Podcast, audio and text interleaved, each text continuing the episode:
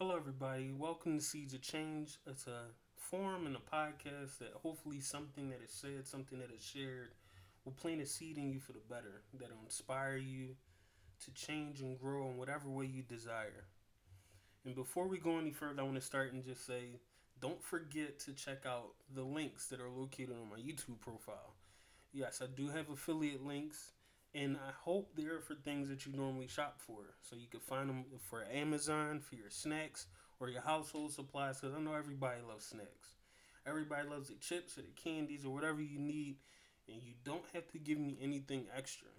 You just do your normal routine of shopping, and when you use this link, you get whatever you're going to get, and Amazon will give me a percentage of whatever you purchase. So that's one way you can support, and I greatly appreciate it. So just make sure when you go to the home of my YouTube page, the link should be present right at the bottom, and you, all you gotta do is click and then shop through it. So once again, I appreciate it. I also want to take the time out to say Happy Mother's Day. I know when this comes out, it'll be after Mother's Day, so happy belated Mother's Day. I hope that all the mothers and all those that play a mother type role in someone's life felt special and they were able to spend time with their families Hope that you were able to worship and just enjoy the relaxation, even though it rained all weekend. Um, I was blessed to have the chance to spend time with my mom and my mother in law, and we were able to go out to a play and go out to eat.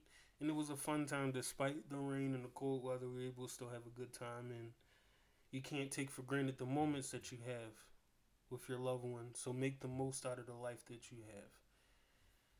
I just want to take a moment. Um, I did watch the news yesterday, and it's just a lot of negativity and a lot of dark things happening on in with the violence in Philly, and just just take time out of your schedule. Just pray for what's going on in your communities, and pray that we find a way to be more impactful in our communities to actually create change in our communities.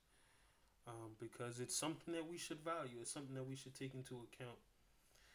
Um, this episode won't be that long, but I did want to just touch base and just to reach out, just to have something that came to me. Um, thinking about Mother's Day and um, taking the time to talk to my parents and talking to my mom, I realized how much um, we take parents and just the assignments that we're tasked with for granted.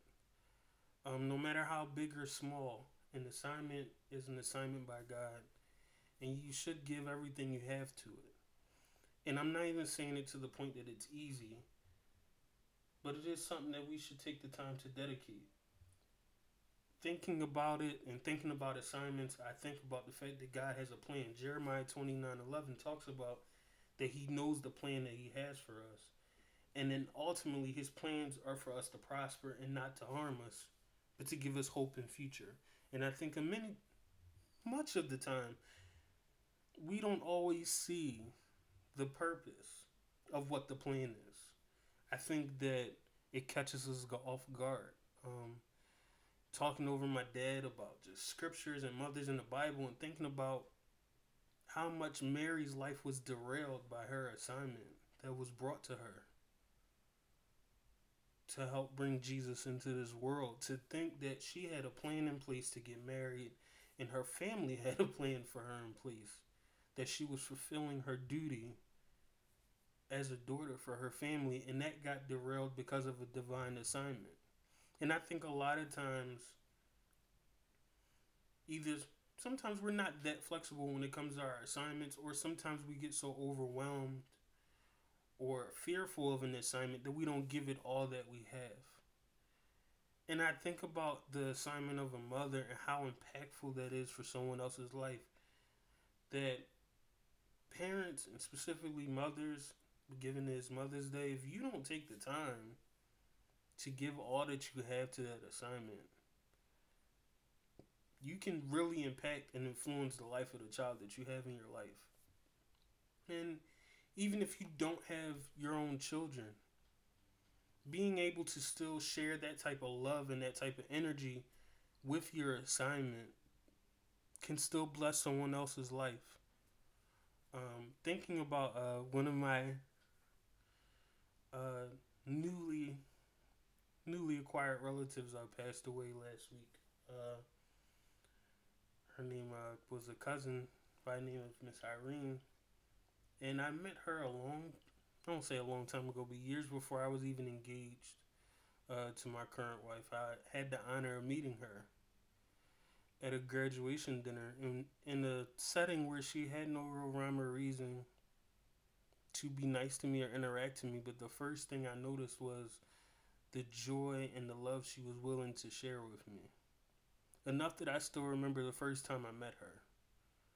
I was able to feel that love and feel valued and feel included in a place where I didn't know if I felt like I belonged in. That whole time, the energy that she shared and and just the engagement made me feel special and made me feel loved. And while at her funeral, I was able to hear all the wonderful things she did and all the the positions and the roles that she held and the people she interacted with and the children that she loved and the godchildren that she had and the people she felt led to care for and how much she loved her family. But before that, I knew about the love that she had for other people. And it blessed my heart because it made me realize how often do we have that type of love for other people? And I know that we have a lot of titles and we have jobs and things that we accomplish, and those are a part of our assignments. But my challenge to you is are you giving all that you have to all your assignments? I know you give it to your job, but how about loving your neighbor as you love yourself? I know that you have your titles and your roles in church and you're very influential and powerful, but are you really giving it all when it comes to all the assignments that you have? Because before I knew about her being a trustee and being over various programs, and the jobs that she might have held, I knew that she was a loving believer because I was able to see and feel that from her. The rest of the things I learned about her weren't surprising because of what she what she stood for and the assignment that she took on as a believer to show love to everybody.